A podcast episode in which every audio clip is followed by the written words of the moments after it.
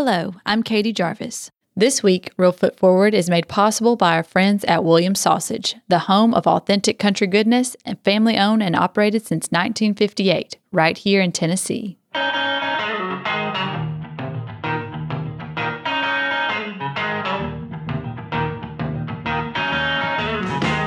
We're not in Kansas anymore is the theme of today's discussion with Scott and Bill Minahan, who runs the Badgett Playhouse in Grand Rivers, Kentucky.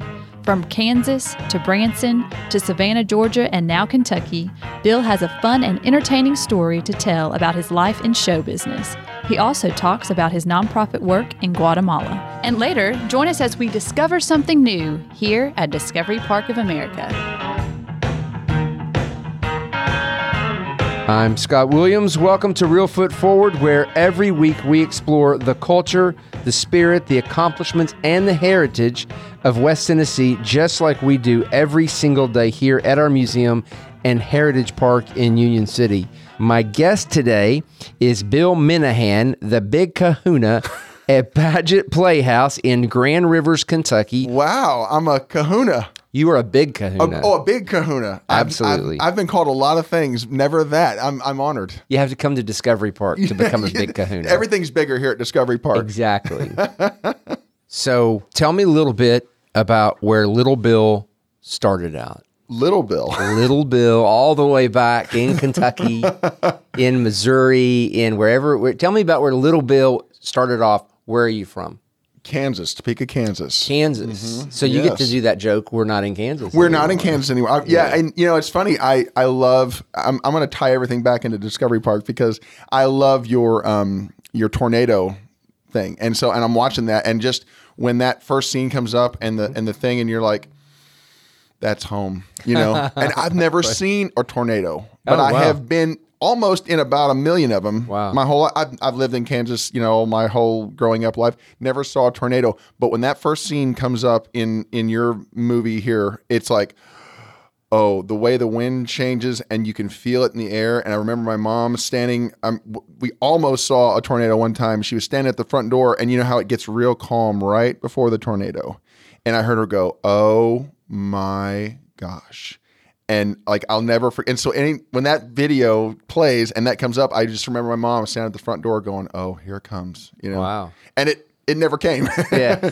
but um, so so much in the fact that my son, when we came back this time, he's like, "Can we watch the tornado one again?" Oh, good. Yeah, That- so- that's good. So we've seen tornado Yeah. twice. We've seen the um, ice age once, and I'm sure we'll see that again. But Yeah. we, we love it here. So. Does he like the earthquake? You know, he can actually experience the ground move in the simulator. that we're we're working up to that. He's Yeah. Seven. He's Seven. seven, and Okay. he's he's working into he very he internalizes things and takes everything real seriously, and like that'll he'll work that into a dream, and then tell me about it Like, well, this happened in my you know or whatever. So. Yeah. Um, we haven't quite done that yet, but like when we go to Holiday World, you know, we're every year we graduate to the next layer of rides and excitement or whatever, and we that one just hasn't we haven't crossed that bridge yet. Now let's go back to seven-year-old Bill. sorry, sorry. Now, so so with seven-year-old Bill, um, you're clearly you're a successful entertainer. Now we're going to talk all about that in a Clearly. minute. Clearly, clearly. otherwise you wouldn't be at Real Foot Forward podcast because we go. There- only have successful Okay, entertainers good, here. good, good. So you.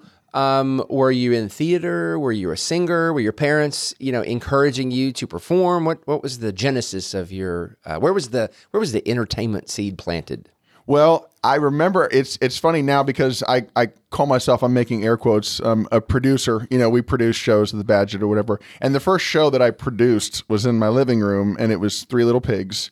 And I had my mom and my brother and my sister as the performers. You know, and I gave them little. They I made little you know masks for them to hold up. Okay, you're the pig. Now you do this, and now you da da da.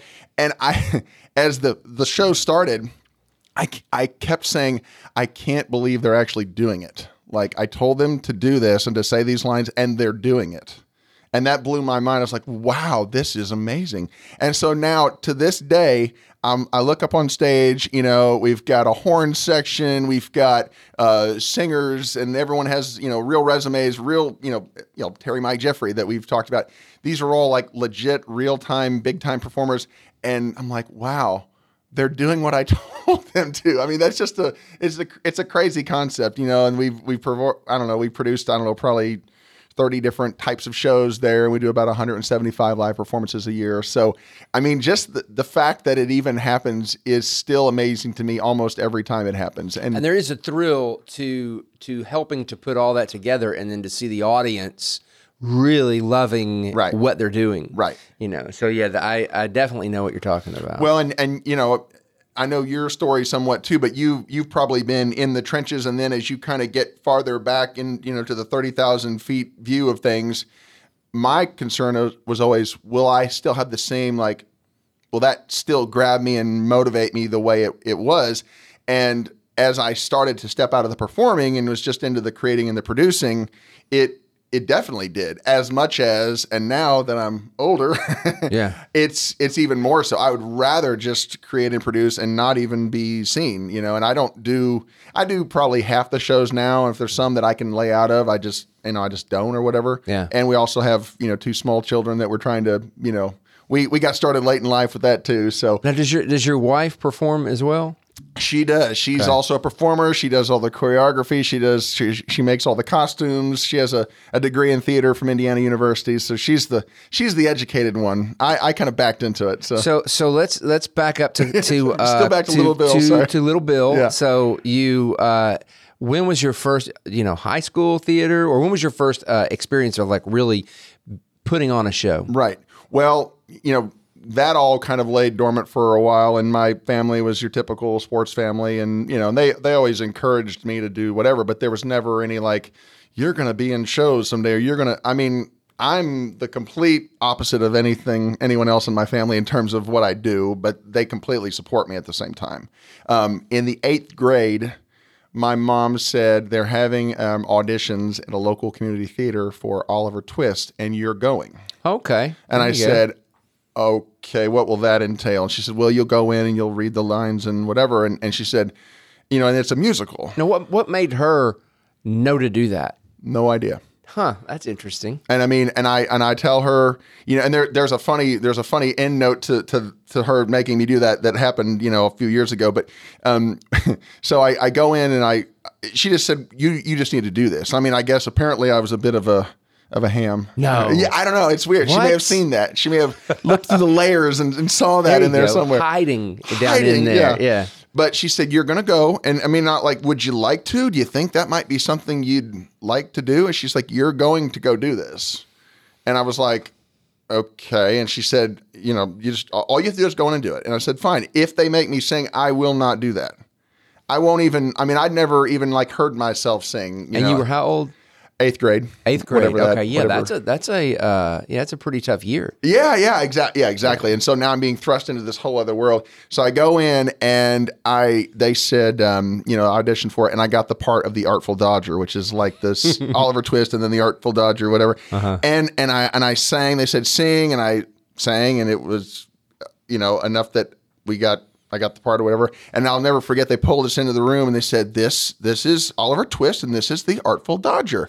and and they applauded for me. The people, the other actors applauded for me. And that's the first applause I'd ever gotten. And I will never forget that particular moment of applause. I mean, I've, I've hopefully had a few since then, but you know, so um, but yeah, she made me do that, and and then it was pretty much that was the trajectory from there on out. I mean, I still did sports and different things like that, but I knew there was something else that was going to go, you know, kind of that way or whatever. And then did your high school offer theater and They did. By that time, I was pretty well in it fully, you know, or whatever. Um, and it was a one of those deals where it was a big enough high school where they'd say you kind of have to choose. You can you can't really do both. You have to either do the theater or the sports. And sports was okay, but I kind of my brother was big into sports, and we were kind of known as a sports family. And I was like, oh, and then there's that theater kid, you know, that's gonna do theater or whatever. how many siblings? Just Uh, one brother, one sister. okay, Yeah, great. yeah, and everybody's athletic. Friday Night Lights. Oh, oh the- yeah, yeah. You know, my sister's the homecoming queen. My brother's the starting quarterback, and then there's Bill, who's the artful dodger or whatever. Yeah. so, And what town is this? uh, Topeka, Kansas. Topeka, Kansas. So you're still in Topeka. still in Topeka at this Okay. point. Yep. Yep. Okay, and now, now at some point, you, you did you go to an institution of higher learning?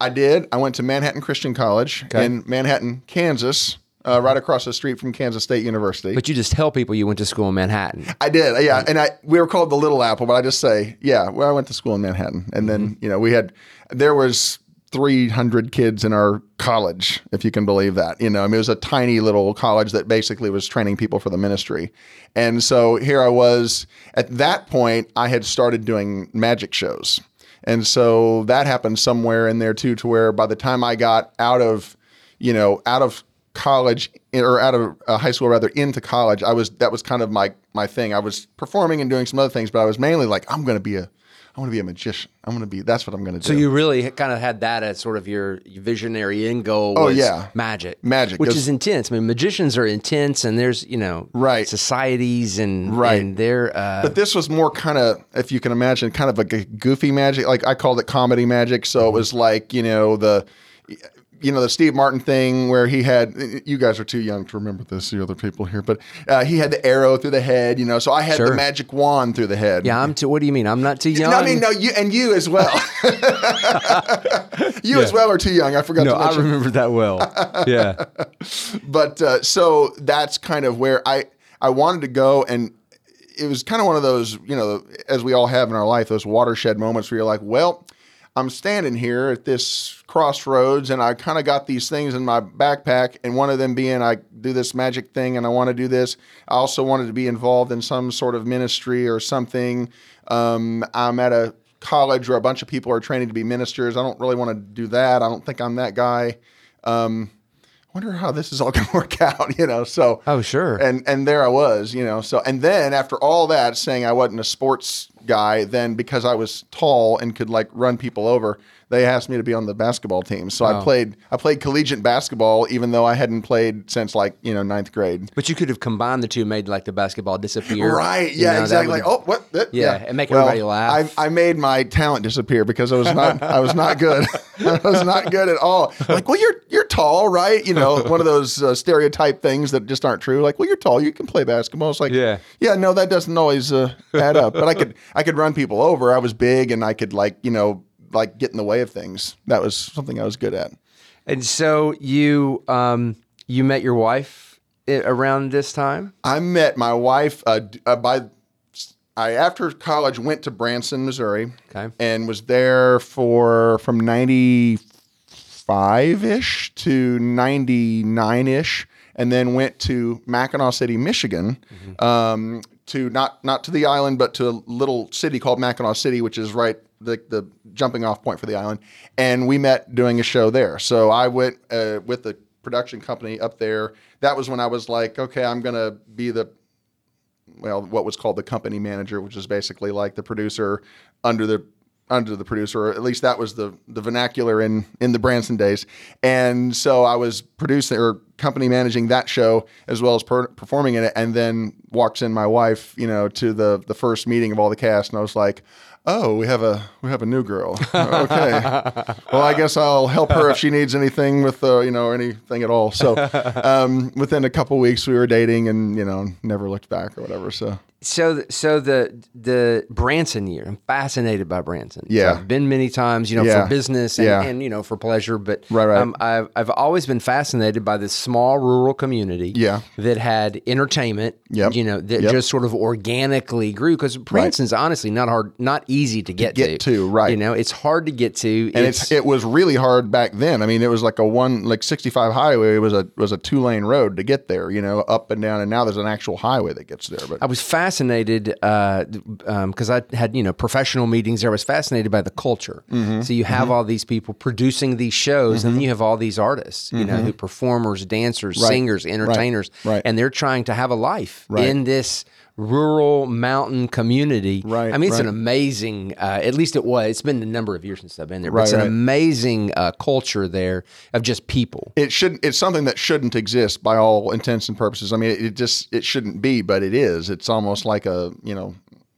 I, I mean, I there are people I left there probably so like you know my last show there would have been like in 2000 or 2001 something like that. There are still good friends of mine that are still there to this day, 19 years later, doing a show every single day of the week That's remarkable. or, or every single, you know, I mean, like Yeah. maybe five, sometimes six, seven. You know, I mean, and we're all Facebook friends, and so you kind of see, oh, I'm in such and such show, and I'm like, wow, you are still doing the same, and some of them doing the same show. You know, Did you did you see that uh, reality show about Branson that was on not too long ago? the, the the the Brady guy. yeah. Um, that guy is a guy that I was in a show with is friends with which whichever Brady that Greg Yeah. I don't know his real name or whatever, but Yeah. you know, it's like it's very surreal to sit back and and watch all that happening and like Branson is this thing that people go to and they you know, guys even famous people like that and it, it's it's very strange. I mean, having said that, I was just telling my wife yesterday like I feel like Branson is my hometown. Like if hmm. I, you know, I speak as where I'm from or whatever, but if I were going to go back to my quote unquote hometown, it almost feels like Branson, even That's though I've only it, it Yeah. is, and I don't I don't have a reason for that because I mean everyone there is so transient. I mean, Right. We were we were joking around, you know, because we're not from where we're living now, and everyone else is. Well, in the converse of that is when you're in Branson, like, wow, you were born here. Like, no one's from there, right. you know, no one's when we lived in Savannah for a couple of years, no one like was from there. They they moved there for something. And so like my wife and I moved to where we're at now and they're like, "Wait, you moved here for this?" You know, like, "Well, yeah, that's what you do." You know, we moved here to do our thing and and here we are or whatever. So, but I remember my first year of Branson, I was driving home, you know, we're talking two shows a day, mm-hmm. you know, two high intense like jumping around, dancing, singing crazy stuff for 2 hours a day, two of those every day, 6 days a week. And I remember driving home going, well, I have I have reached the pinnacle. I mean, I'm in a show in Branson, and that's all I could even conceive of as wanting or whatever. And I was driving home after a couple months. And I was like, wow, I don't like this. this is this is this is not what I this is not what the brochure promised. You know, it's like I And what shows were you in? um I was in a show called At the Hop. Okay. And I was in a show called uh, Lost in the 50s, which was kind of the bigger one that I was in. Mm-hmm. Yeah. Uh, and that's the one that we actually kind of, well, franchised for lack of a better word, and took up to Mackinaw City and then out eventually to Savannah, Georgia. Mm-hmm. Um, I, I did some stuff with Silver Dollar City and some different things, but I was really in the same show or same kind of show for most of my time, which was, you know, most people bounced around a lot more. Um, but I was just in those particular shows and I, and I liked it. I mean, I, I think back fondly of those times and it was like, I, you know, you didn't know how good you had it. All you had to do is get up in the morning and go do a show and then go home and go back and do a show. And it was, it was great. I loved it, but it was a very odd, uh world you know and like you're saying it's when you go there and visit you're just kind of amazed by like wow this is just this is just this reality here you know there's all these shows um they said a couple years ago they said we have over a hundred shows a day in branson and i was like i don't know if that's a good thing you know Right, sure. because Sure. i've been in plenty of shows where you know watching or being in them where more people on stage than there were in the audience Right. and I went out one time. There was literally, um, I remember being in one show, and there were there were six people in the audience. Yeah. And I and I went to the producer. and I was like, "Well, we're not doing the show." He goes, "We absolutely are." He goes, "You're paid to do X amount of shows a week, Yeah. and those people paid their money. We're not canceling a show. Get out there and do the show." And and and then two of them were like friends of mine that were like there for free or whatever. And I was like, "Oh my goodness." It's a very intimate performance. very yeah, intimate. very intimate. which has been hard uh, just to uh, kind of add to that which has been hard over the years there's a branson mentality or a Gran- branson concept of what we're doing in grand rivers however i even to this day i have to realize some of those paradigms don't exactly jive i mean like we don't need to do a show for six people there we need to make sure that what we're doing there makes financial sense and, and all that kind of stuff. So, so there's been some of that, and you're judged by, well, this theater does 20 shows a week. Oh, that's they're successful. Well, less is more. Some, I mean, we've learned over the years that sometimes it's better to do t- uh, one show with 200 people than two shows with 100 people. Yeah. No, that You know, makes total sense. It- it- there's a there's a math thing there with the with the financial aspect, but then there's just the mentality of like it has to be something that for us is still special. I mean, we need to feel that like, oh, this is exciting because when you get into that two shows a day, six days a week, blah blah blah, blah it it gets everyone does that. I mean, you know, in no matter what show, big or little. And so that's just something that we've had to combat all these years. We do a lot of different shows and we don't do as many shows. And I think that's been one little secret to our longevity. That's been one thing where we've had to kind of separate ourselves from the what I call the Branson model. So anyway. So the the other thing about Branson that's interesting, you know, it's similar to Vegas except there's no gambling. So Right. the entertainment is Right, actually is in Vegas. The entertainment is sort of the, the lure. to get you to come in and gamble. Right, right. In in Branson, maybe eat. You know, like Right. there's a lot of buffets. And, Right. But you know, so the entertainment Right. is the thing. Right. So I love the idea and the concept of a small rural community mm-hmm. providing entertainment. Obviously, with us here at Discovery Park of America, mm-hmm. something like what you have mm-hmm. um, currently going on, which we're going to talk about, you know, is so enticing and is so much. You know, we need to work to make it part of the overall Discovery Park experience. Sure. Because you're, how long did it take you to get here this 45 morning? minutes. Yeah. So, Yeah. so you're really Yeah. close to us. Oh, So- yeah, absolutely. So what what so you and your wife you were entertaining you were you know having a life you know as entertainers Mm-hmm. Yep. what made you uh, what was the path to the Badgett playhouse you know, as I as I'm driving home that time, telling you that I didn't like what I was doing that particular time, my mind had always been that I will have my own show someday, and I didn't know if that meant the Bill Minahan show. I mean, I, I, I see now in the big picture, like it's just a show that I have the creative creation control over. That was my goal at the time, whether I realized it or not. You know, um, because as I don't want to put my name in lights, we don't, you know, we don't say the Bill and Sarah Minahan Show brought to you by Bill and Sarah. You know, we don't. Our name, if you look on our website, you won't find my name or my wife's name anywhere on there. Maybe I don't know. Maybe somewhere I say that someone's going to go look, but but I mean, we're not. It's not about our production company. You don't hear the name Minahan Productions or whatever. I mean, that's just not what we're about or whatever. It's more about creating a good product or whatever. Oop, I just bumped it. Uh-oh. The tech the tech crew is upset. I just bumped the mic. that's okay i've been bumping it the whole yeah, time exactly. Wow, um, but um, so that was always the the plan, and and that definitely took baby steps. I mean, when we um, when I was started to kind of do the company manager thing, I was in charge, quote unquote, of a bunch of performers, which is a lot like herding cats, and it doesn't get any easier the older you get or whatever.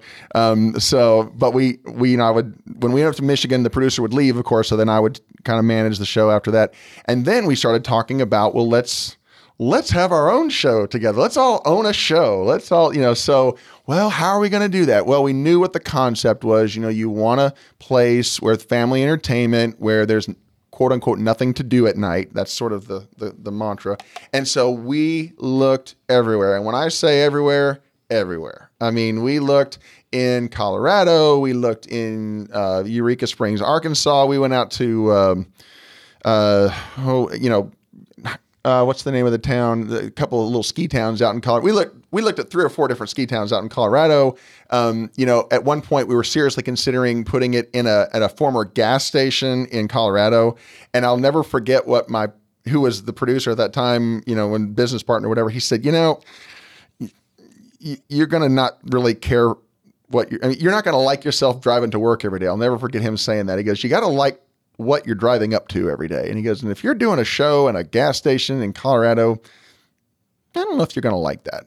And I was like, you know, and, and that honestly, that bit of advice has helped me with everything. You know, if I, inve- I invest in some real estate and it's like, if I can drive up to that piece of property and I like driving up to it, and I and I think about him saying that every time. You know, Yeah. uh, you know, like you- you're gonna like driving up to it. You know, right so which is the opposite of what you were having in branson you know it- you didn't like what you were doing didn't like it. Didn't like driving there. Didn't like driving home. Didn't you know any of that stuff. So anyway, um, we looked and looked and looked.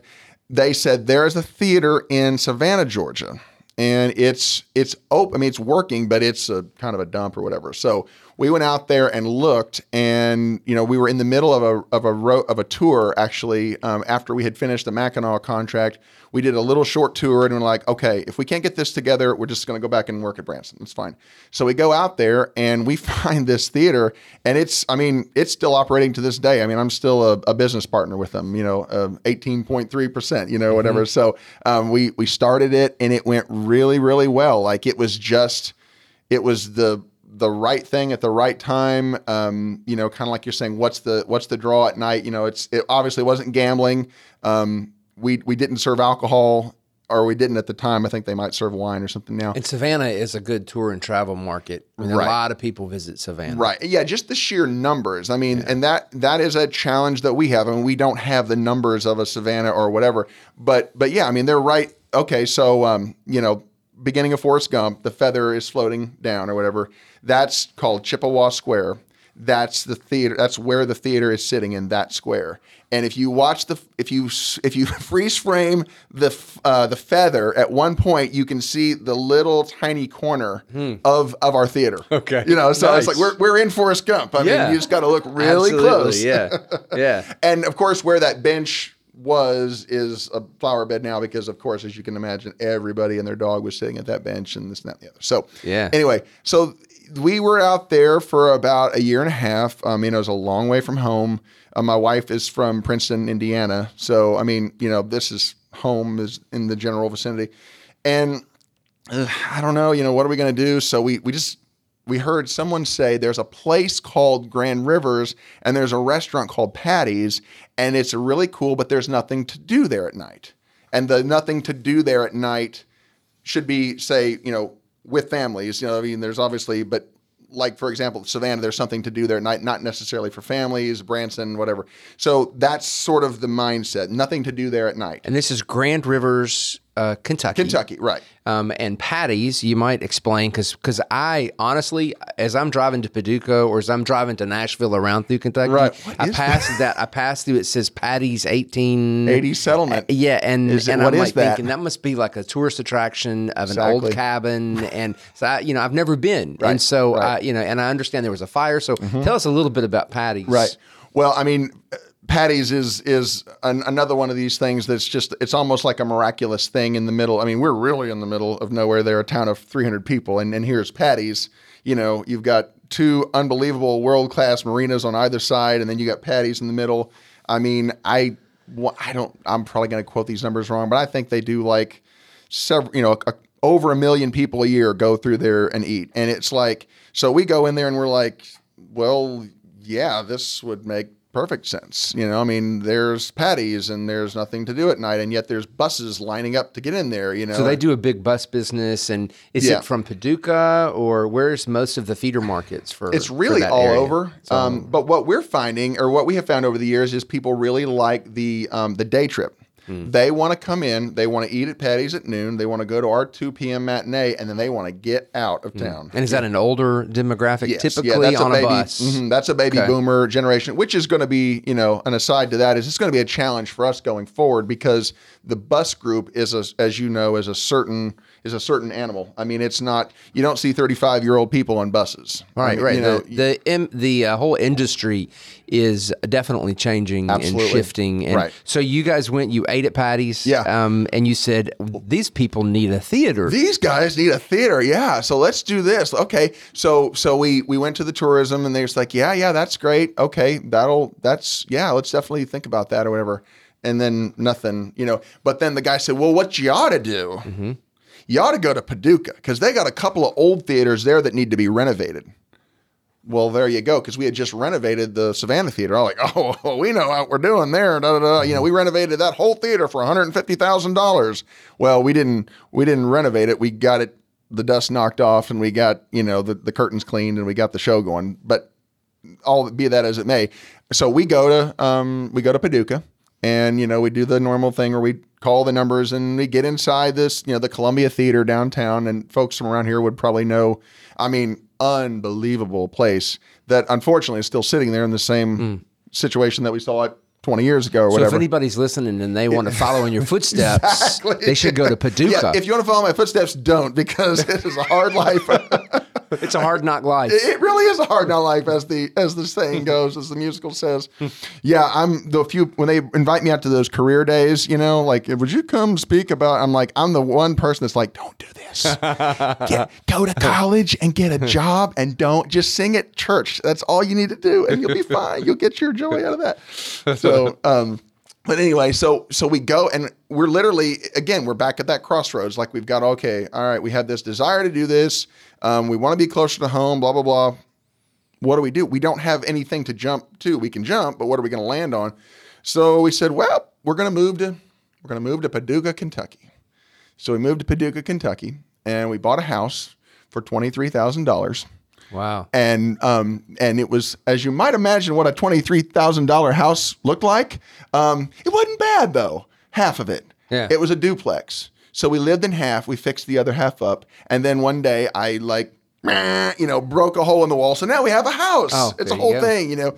And my father in law was so mad at me. He was like, I can't believe what you've done to my daughter, where you put her. And I'm like, hey, I moved her. She's an hour and a half or two hours closer. So you ought to be. Did you have kids yet? No. Okay. No. Well, see And that if you had kids, they'd have been like all over it. changes everything. And that's that's been the hardest thing to, to balance, I would have to really say, to have the quality of life we want as parents and still do our thing or whatever, you know. But um we so you know we we built we renovated the house trying to figure out what was going on um you know we went back and forth with the city of paducah. I mean a lot of the people on the city council and the mayor they were like oh this is great. This is what this town needs da, da, da. we had our financing lined up and there was just one or two guys on the city council that was like "Mm, i don't think so. I don't see Isn't it. that, isn't that maddening? just one guy you know. Yeah. probably woke up that day and was in a bad mood. He's like nah you're not going to do your thing. And think of how how much that would have helped Yeah, that whole yeah. area. Well, and and that that mayor has has stayed. We've stayed friends over the year, and he's always kind of shakes his head. He's like, well. You know, I, I can't believe we can't believe we lost out on that, but you know he, he still supports us and comes to the shows and stuff like that. Yeah, well, So- that's good. You do draw a lot from from Paducah. yeah. Oh, so Oh, yeah. I mean, good. we That's it's good. it's definitely like our backyard. You know, they're thirty minutes away or whatever. But So you guys turned your eyes back towards Kentucky. Well, this is where it gets. This is where you start to look at the serendipity of it all, and you go, "Oh, okay. Well, then there was a through line to this whole thing." So we live down on Jefferson Street, and you, if those that are hearing this will know, I mean, that's just kind of the main artery coming in and out of out of town there. So we're walking our dog, and we walk back, and there's a house for sale. And this all comes back. I promise. I'm not getting too far into the weeds here. And and it's we'd never seen that house. The sign had just went in the yard.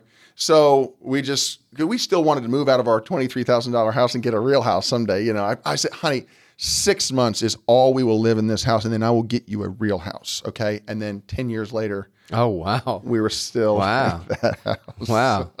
But I got her a nice one now. We, Yeah, we moved she's in. the- patient. She's a patient wife. that's one way of saying yeah, it. Yeah. But uh, she hung in there. Right.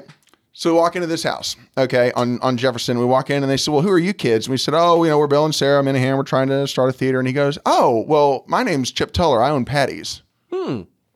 That's crazy. And he's a, he's a, a real estate agent. He said it's the only house he's ever listed in Paducah. Huh? He only, and that's the only one he's ever listed since then. And he had just put the sign in the yard minutes ago. Wow. And we walked in there and he was like, Well, well, we'd we'd like to have a theater in Grand Rivers, but we've never had anybody to run it. And I was like, Well, I, I talked to a guy there and they were like, Oh, well, yeah, maybe you need to come back over. And I was like, Okay. I mean, I'll I'll come back over. And so so we go back over to talk to some of the the the powers that be in town, and we met in a corner of Patti's. It was Chip and this other gentleman who's who uh, the guy that runs Green Turtle Bay, Bill Gary, and me and my wife sitting in a corner.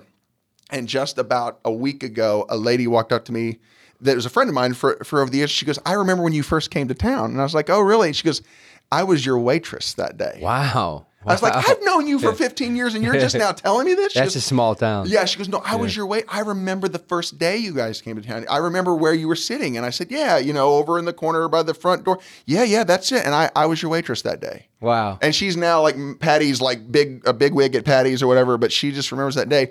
So we go through the whole thing and like we we're like we're not getting anywhere with this. They're not buying this. We're just gonna get a free meal at Patti's and then we'll we'll go on down our way. And at the end they said, "Yeah, you know, this looks good. Let's do this." I was like, "Meaning what?" like, "Yeah, well, let's let's just go ahead with this." Like we're well, yeah, yeah, let's do it. Uh, that I mean, I'm not even kidding. Like it was probably less than that. I was like, well, yeah. So we had to go and, and make this big presentation to the town to like a you know all the Sure. everybody in town came and they're It's like a town of 300. yeah right? exactly Yeah. We, we fit them all in one room with Yeah. some to spare you know and they said yeah let's let's do that so we broke ground on July 4th of 2005 you got to build something instead of uh, remodel. Exactly. Right? Now, and it, this is not a you know a, 800 seat theater, but it's exactly what we need for exactly what we do. I mean, it's 300 seats, it's 6,000 square feet. Right. It, you know, it's got all the bells and whistles. It's got a great sound system, um, you know, a, a controllable environment, so to speak.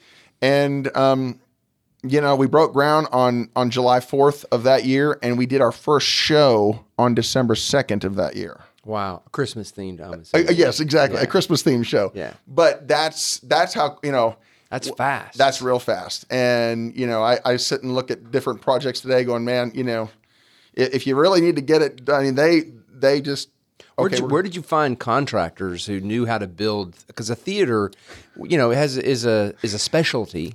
It is, and and that's why we had to be there on a kind of a daily basis and go, oh, don't don't do that, no, no, Yeah. no, don't do that, no way, you know, like, and because they'd never seen our version of a of a theater before. It's- course. it's, just a box. It's literally a box with seats, and and we we want less. Like they were trying to build walls, but no, no, no, take that wall out. And um, for example, they built us the sound booth. Like they were trying to build it like you see in the movies, where like there's a glass panel. It's like no, no, no, no, don't no. We we want to be in the audience. Like the sound booth needs to be in the audience and hear what's. So if anything, we were taking stuff away, not adding to. Right. See, most producers don't have the luxury of being able to build it the way they want, Right. and then to be so so aware of every aspect of it. Right. That, I mean, those shows like you when you produce them, I'm sure that you know you know every wrong note and you can fix, you can adjust. Right, right, right. Yeah, I mean it's it, it's been a very unique experience from from that standpoint because you know from the outside it just kind of looks like a building, you know, and then they people come in. If anyone's ever like moseying around outside and kind of peeking in and it's not a showdown, it's like, hey, why don't you come inside? And they're like, oh, okay. And they come in and their first thing they go, oh. Oh, this looks neat. We haven't done a we haven't sung a note, we haven't done a thing yet, but just seeing that creation, so to speak, of a of a venue like that, that from the inside, it usually sells the ticket before they even see the show, and then you know we hope they like it. But um, Are there are there uh, hotels around? the, um, there is a there's one right down the street, Grand Rivers Inn. There's a bed and breakfast down the road that that Patti's owns um, called uh, Rose of the Lake, and then up on Highway 31 is Patti's Inn and Suites. They um, you know th- that Patti's bought. It used to be a microtel. Right. Um, Because we have three hotels. We have a museum right here. I know. Look at me recruiting what, during the podcast. exact- I think we need a theater here, and you know we have a theater. Um, You we, do, yeah. So you, um, you, you have the the tornado theater, uh, and That's then you, right. You can expand. we could absolutely find some place here where we could put we could put a big theater. a big theater. Yeah. Well, you know, on that note, if you think about every small town forever had a movie theater. And it was usually a very nice, ornate, which is what the Columbia Theater was. I'm sure Union City, I don't know this history, but I'm sure there was a movie theater and, and it was usually a nice theater. So if you if you throw back hundred years or, or less, that's commonplace for every place to have its own little theater. And, and what's interesting is so we have one here called the Masquerade, and they they do you know mhm, performances. yep. And um, when we first moved here, they were doing Shrek, and so we got to come see Shrek, and we were blown away at the level of talent Oh, yeah. and the skill. Yeah, yeah. I mean, it was it was. I mean, it was. You didn't expect it. it was very much like equal to what you would see off Broadway, Yeah, and yeah, some cases yeah. Broadway. Right, right. And so um, we, my wife and I, both have been continually blown away by the level of uh, and the number of people who are in the arts. Who, Right. they may be doing your drywall, right. but then they also write poetry, or you know Right, they're mowing right. your lawn, Right. You know, but they also uh, are in a band, you know. Right. So there's a lot of arts that happen in this community that shocks people. Well, and that's actually helped us a ton with Branson because I mean, one of our trumpet players, Ped Foster, is from Union City. I don't know if, you're, if you're listening, Ped. Um, and he drives down and does. And this guy is a monster trumpet player. And Yeah. you know, and like they said, oh, if you can get that guy. That's pretty awesome, and and we got that guy. You know, he comes down and does shows with us, but he's also a teacher. So we're not under this gun of go. We got to do twelve shows a week to make these people's living and whatever.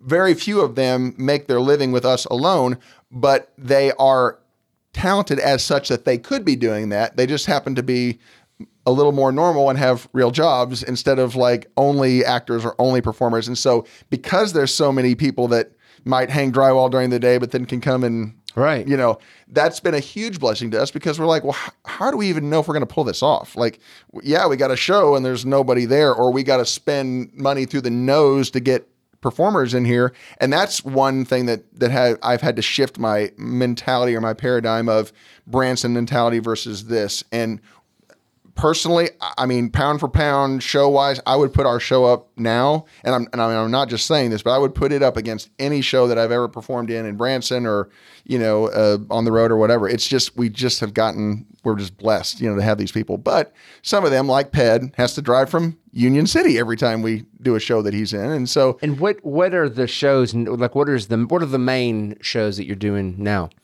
Well, we've had to. We used to have a show called the Variety Music Memories and More Show, and then we went, ooh, we got to have a whole bunch more. So we have every decade is represented. We have a 50 show, a 60 show, 70 show, an 80 show. Um, we have a Sounds of Memphis show. We have different country shows. Um, just because you know we we've got this awesome, awesome patron base, but there's only X amount of them. So instead of you know, like Branson or like Savannah, where you you get this turnover, like okay, and in two days all those people are leaving, we'll get a fresh crop in here. Well, we don't we don't have that, you know. So we have to basically reach out to our folks and get them on a multiple basis. Um, so we don't we really don't repeat much. I mean, we might, for example, maybe the '70s show, like that's one that Ped's in. He plays the horns and that, or plays the trumpet and that. We maybe did that one three or four times this summer but these guys and girls are so good that like we don't you know how much do you guys rehearse? And i'm like oh if you knew you would be ashamed of us. We, we, we just don't because we don't have the time but i also have complete trust in these people that i don't have to tell them hey you missed a note on that or you know they know and they'll fix it and and they're professionals and they'll take care of it. And so yeah we get there an hour before showtime and you know go over a few things but that's that's about it. And that is a that's something we didn't know if we could that's completely not the branson mentality or the branson mode rather. And I, I personally didn't even know if we could do that. And when we rehearsed our first show we rehearsed it for months. And now we'll rehearse a brand new show maybe two or three times hmm. and then do it you know but everybody knows their part. They know what's expected of them and and they do it you know. So it, it's it's crazy you know but it's it's worked so far So you so you guys started the theater, you got some success, everything's going well. You're and then all of a sudden there's a fire. Mm-hmm. Um, Patti's um, caught on fire, and I don't even know when. I just know there was a I know fire. when. Yeah, I bet you do. So tell us it was about, on my birthday Oh, and I was terrible. out of, exactly. That was not a good birthday present. It was on my birthday. I was in another country when this happened. As we've we've got a, a project in Guatemala that we do, and we were there doing some uh, some work. And my wife texts me and says, "Patti's um, burned," and I was like, "A, a person named Pat? like what? What do you mean? Like Patti's burned?" And I was like, "Oh, there was a fire." She goes, "Yeah," and I was like, "Like a grease fire? Like what are we talking about?" She said, "It's gone," and I was like, "What?"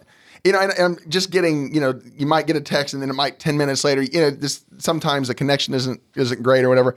And I'm like, wait, what are you what are you saying? You know, she's like, it's gone. It's completely gone. And I was like, okay. Which a big part of your business model was was Patti's. It, it was it was 90% of our business model. I and mean, the sign on the interstate says Patti's. You know, so way, yeah, right, exactly.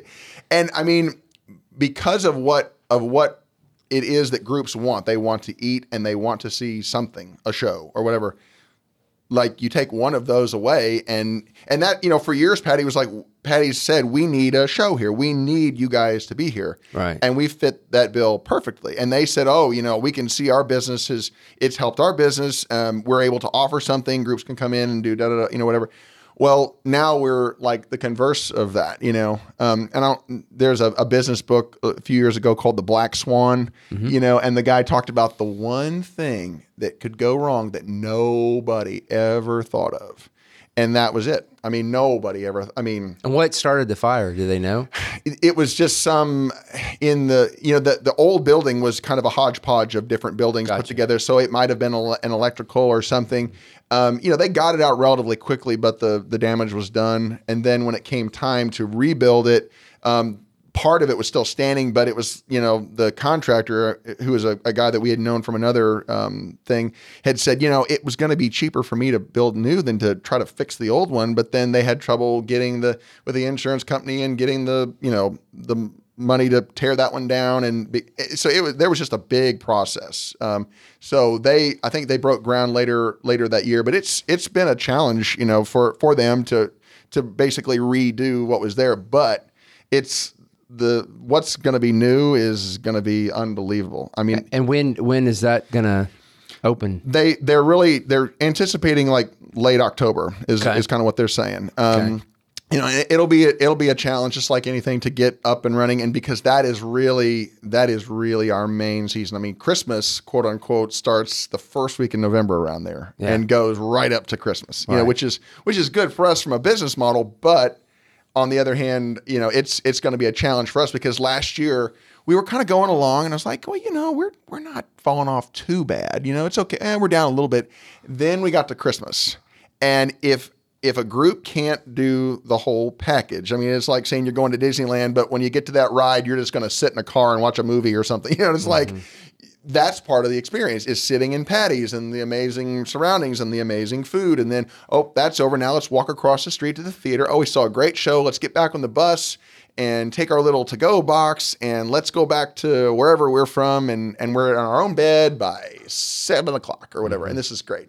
Well, that just isn't going to happen anymore. And so, or, you know, until, until they're back. And the amazing thing to me was that that anyone showed up at that point because you look out there and you're like, wow, there's nobody in town, but there's a crowd of a you know 150, 200 night. They all got in their car and drove here and watched our show and then got in their car and drove home for no other reason. Yeah, that's and that- amazing. That's saying a lot. And we so now I always say this thing at the end of the show, like, look, I know you could have been anywhere you wanted to be tonight, but you chose to be with us, and for that we are very thankful. And we never take our audiences for granted. But I just want to say, you know, the the audience that stuck with us these last couple of years has, you know, basically allowed us to hold on until you know brighter days ahead. You know. Well, I'm eh, I'm I'm gonna come before. I'm not gonna wait till Patti okay. till Patti's. I'm gonna I'm gonna I can stop on the way. I mean, there's lots of places to eat on the way. exactly, So so I, it's, right. it's absolutely my wife and I are gonna do that. You mentioned Guatemala. Mm-hmm. Um, tell me a little bit about your uh, mission and your ministry that you have there. That's really interesting. Well, it was it was one of those. You know, I, I did go to a Bible college. I have a degree in, in cross cultural missions, and then I always joke I, I ended up in the godforsaken entertainment business, and really kind of, and I don't- and I don't know how exactly. I just kind of there I was one day. I was like, wow, I'm doing shows, and guys that that I went to college with, you know, that are like ministers of big churches. They're like, what are you doing? And I was like, oh, I, I do. I, I I sing in this show, and they're like, you sing? And I was like, "Eh, a little bit, and they're like, I you know, their wheels are trying to compute and they're just like, oh, okay, um, good for you, I guess, you know. So my whole life, I'm like, well, I guess I didn't really do that. I got this degree in ministry or whatever. Well, then um, my wife and I go on a uh, on a cruise uh, down to the Caribbean, one of these little three day cruises, and they said, uh, "Well, do you want to go back into the jungle and see the such and such school?" And I was like, "Ah, "That sounds pretty cool. We'll pay the forty bucks and ride these little boats back into the nothing." And um, this is over in the eastern part of Guatemala, and I get over there and I come out and it's it's a school like little kids running around in in blue jeans and white pressed shirts and backpacks and perfectly combed hair in thatched roof huts. And they're going to school and they're carrying like computer bags. And i mean i'm like this does not compute does not compute you know. And it- just i mean to this day i don't know. Again it goes back to like the guy you know Patti's that said i only you know the guy from Patti's that said i, I only listed one house ever in Paducah and you came to that house that night and that's how we met, you know. So I'm I'm sitting here in Guatemala, you know, 45 minutes into the jungle from the sea and I see this like school and I, I you know, I just I just started cr- I mean like like ugly crying like you know like and and my wife finally said okay cuz we were with like a bunch of tourists were walking around this school and she said you need to like pull it together and wrap it up because whatever you're freaking everybody out like bad and i mean i was doing the you know and and not even knowing why and having having no desire to do anything or whatever um, so the the long story short is, you know, I we came back. I tried to get involved. We brought one of their teachers over and put him through Murray State, and and I say that took that was what twelve thousand dollars to bring a kid over and do that, and we raised all that money through the theater.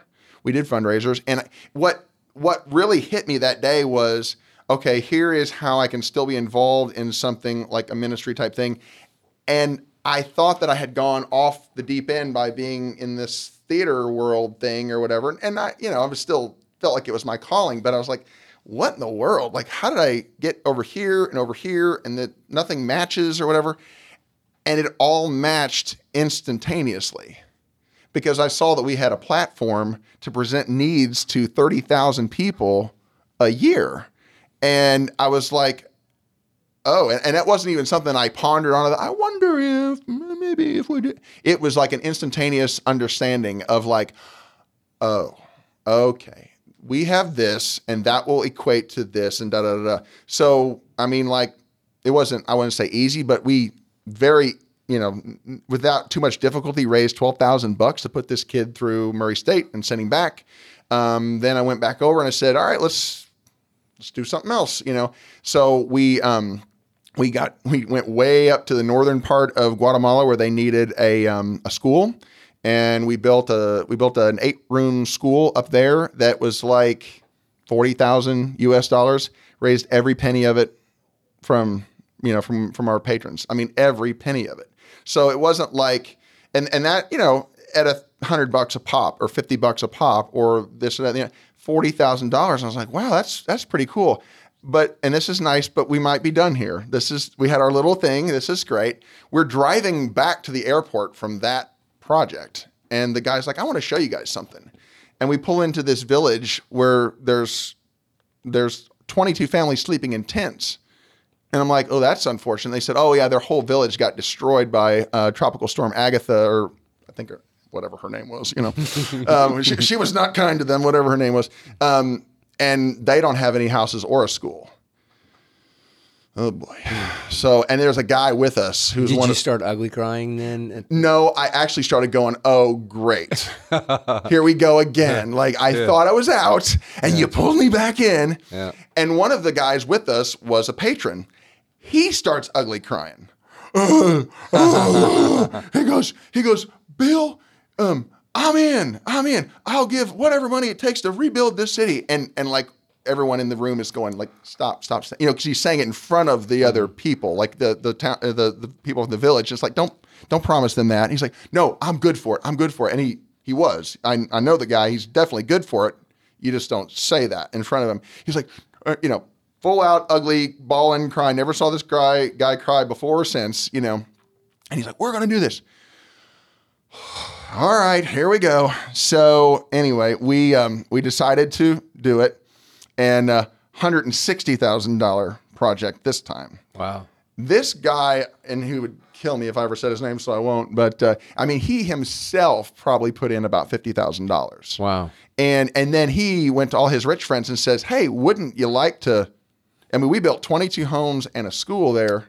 Wow! In in the course of about two years, and he'd go to his rich friends and say, "Hey, wouldn't you like to build a house in Guatemala, and that's going to cost you five thousand dollars?" And they were like, uh, "I guess so." But how much? How much good five thousand dollars is doing for those people? Oh, it's incredible! It's a three bedroom house over there. You yeah. know, sadly, I'm building our house. You know, I got her out of the twenty three thousand dollar house, right? Yeah. So now we're we're I'm building our house in Marshall County, and my retaining wall was five thousand dollars. Right. Oh, exactly. You know, exactly. and I, and I'm building that and writing those checks and feeling really bad about it. But I think, well, okay, it all I guess balances out. But so we we did that and you know he was the primary fundraiser you know like that was his kind of like ugly crying moment that made him go to the next stage and then we got that done. And I'm like, okay, we're we're good now, right? We're done, right? So I had still been thinking in my mind that I wanted to do an ongoing project, an ongoing school or whatever. And I, I don't know. And then we, I'll, we can keep this in. It, it is kind of hard for me to talk about, but we lost a daughter about, uh, well, about four years ago, mm-hmm. and it was kind of in that phase where we were we were done with Guatemala, but we we lost a, a little girl at, at 20 weeks, and her name was Ava Grace, mm-hmm. and and as I, as we're kind of dealing with that, you know, everyone deals with grief in their own way, and my way was to do something, you know, to be to be proactive or whatever. And I we were kind of done with Guatemala at that point, not in a bad way, but just like, well, we completed that or whatever.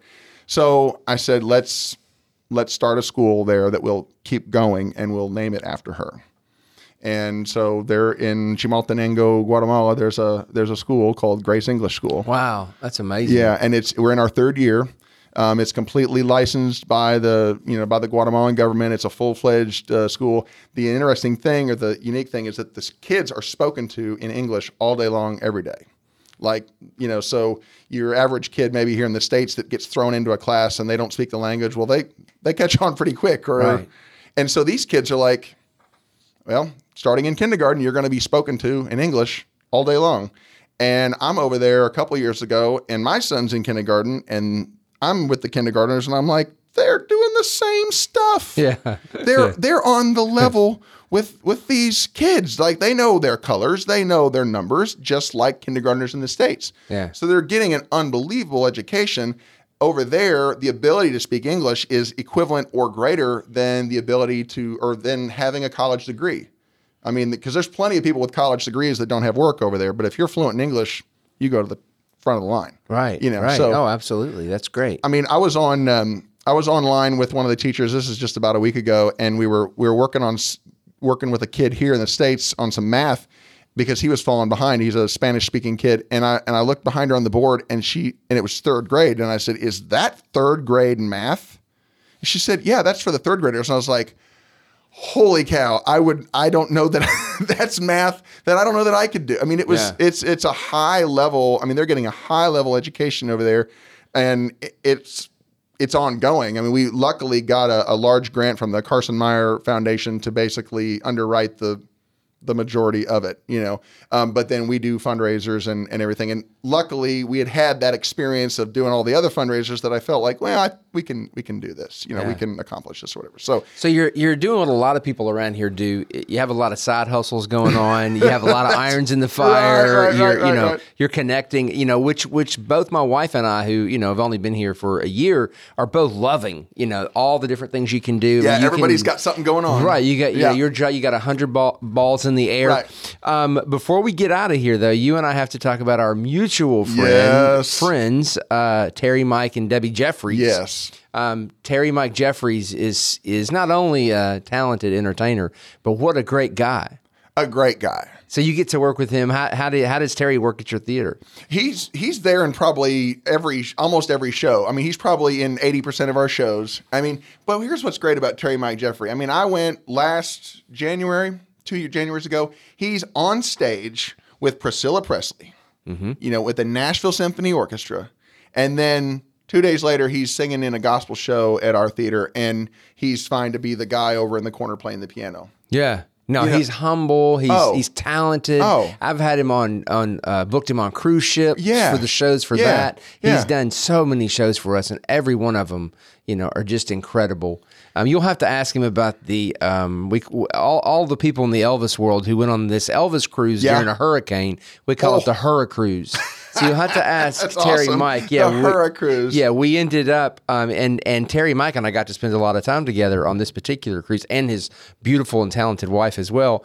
But we were uh, the because of the hurricane, the cruise ship had to go further out, so we ended up being like at sea for like three more days than we intended to be. And so you couldn't have picked two people to be better to be Oh, with for the absolutely. We also had about you know maybe ten Elvis tribute artists. We had some Imperial. Entertainment wasn't a problem. We had, exactly, and so because you know the shows that had been planned, we, you know we needed more, so we had to go to all the entertainers and say, okay, guys, we got a stage, we've got musicians, Mm-hmm. Right. Let's put on some shows. What you gonna do? Yeah. And a lot of people said they liked the second part of the cruise better than the first part. The we- Hurricruise part. yeah, I mean, we had so much fun, you know. But I, I, um, I think a lot of Terry Mike and his whole family. Well, you know, the, for us, we kind of joke like the funnest part of the show is like before the show begins, us hanging around backstage and goofing around and laughing. Oh, ah, come on, guys, it's seven. We got to go. You know, we got to go do a show. You know, and he's just.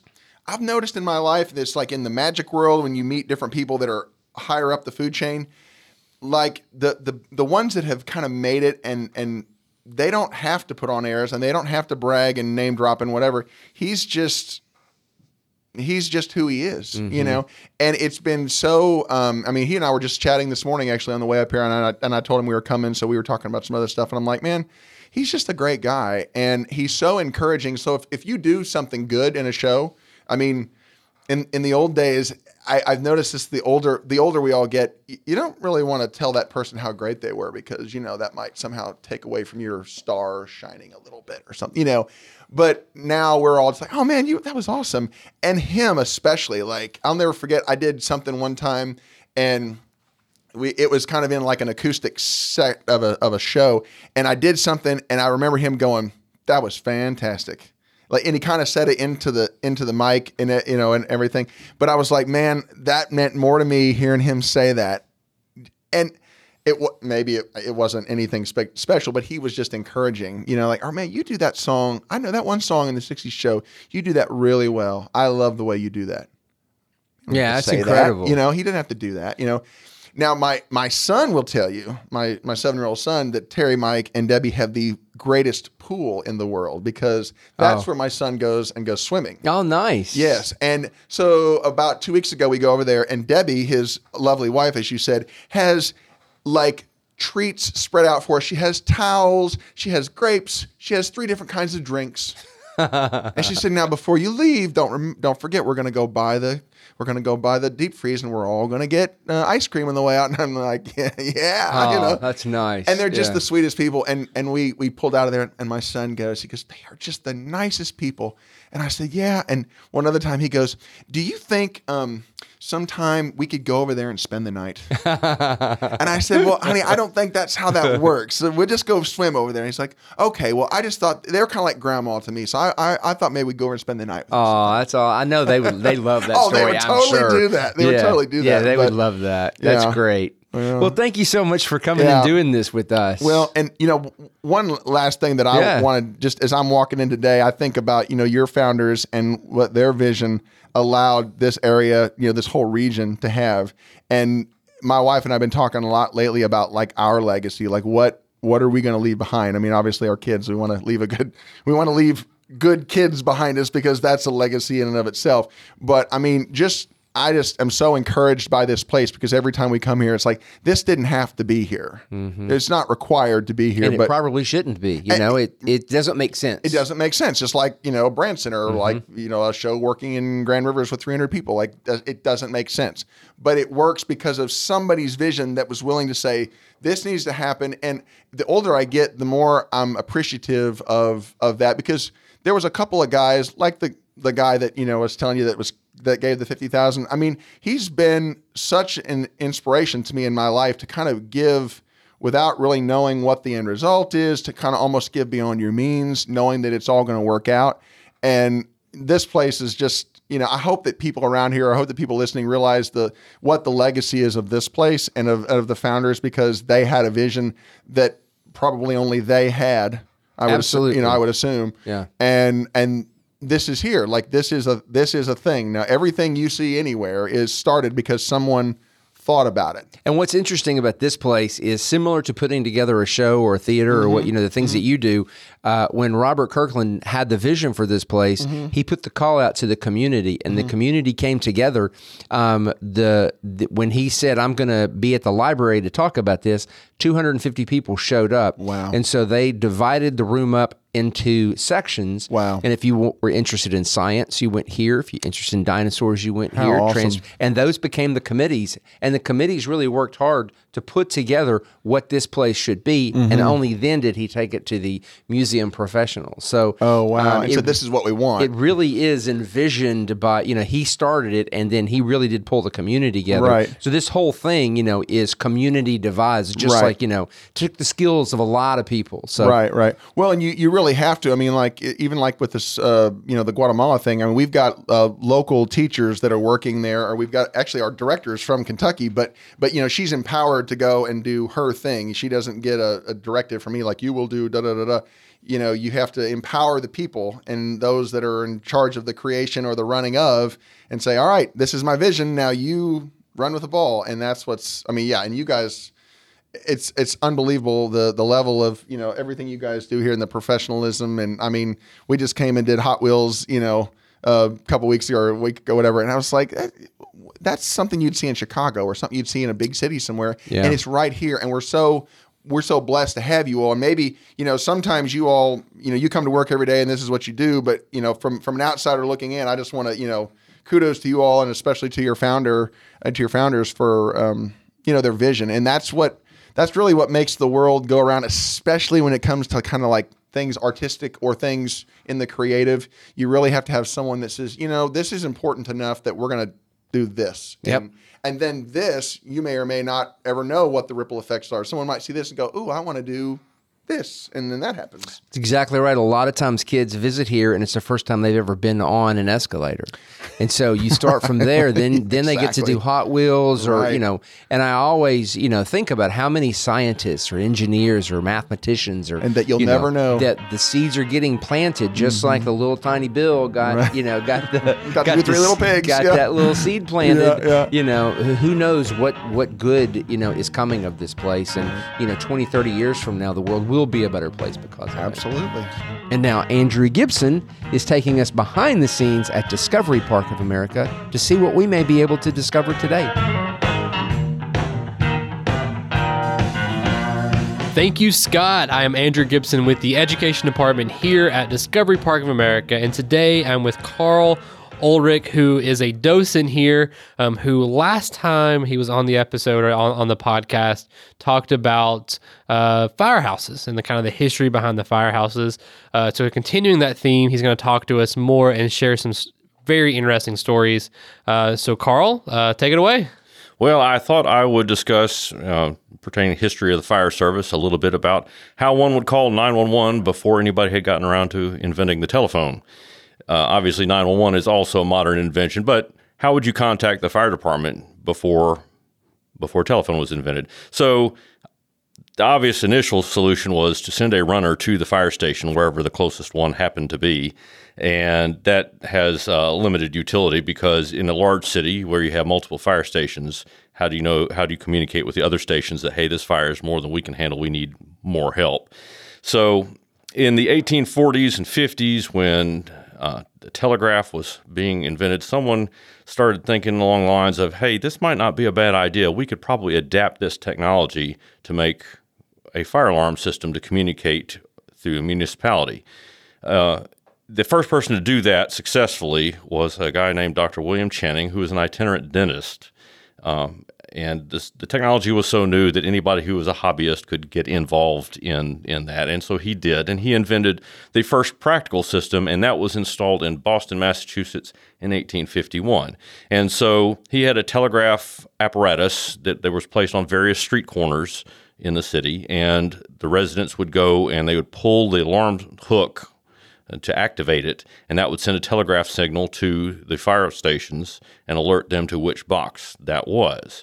So the boxes were coded, each one had a unique number, and so the firefighters would look at their map and say, well, that's box number one, and that's at the intersection of, you know, fill in the blank. And so they would know where to respond. So along came a guy named John Nelson Gamewell, and he also was, I was probably more of an entrepreneur than an inventor. And he saw this idea and said, hey, this is fantastic. I'm going to get rich off of this deal. So he wound up buying the rights to that system from Channing, and his name uh, and the company that bears his name became synonymous with fire alarm systems. Uh, that company is actually still around today.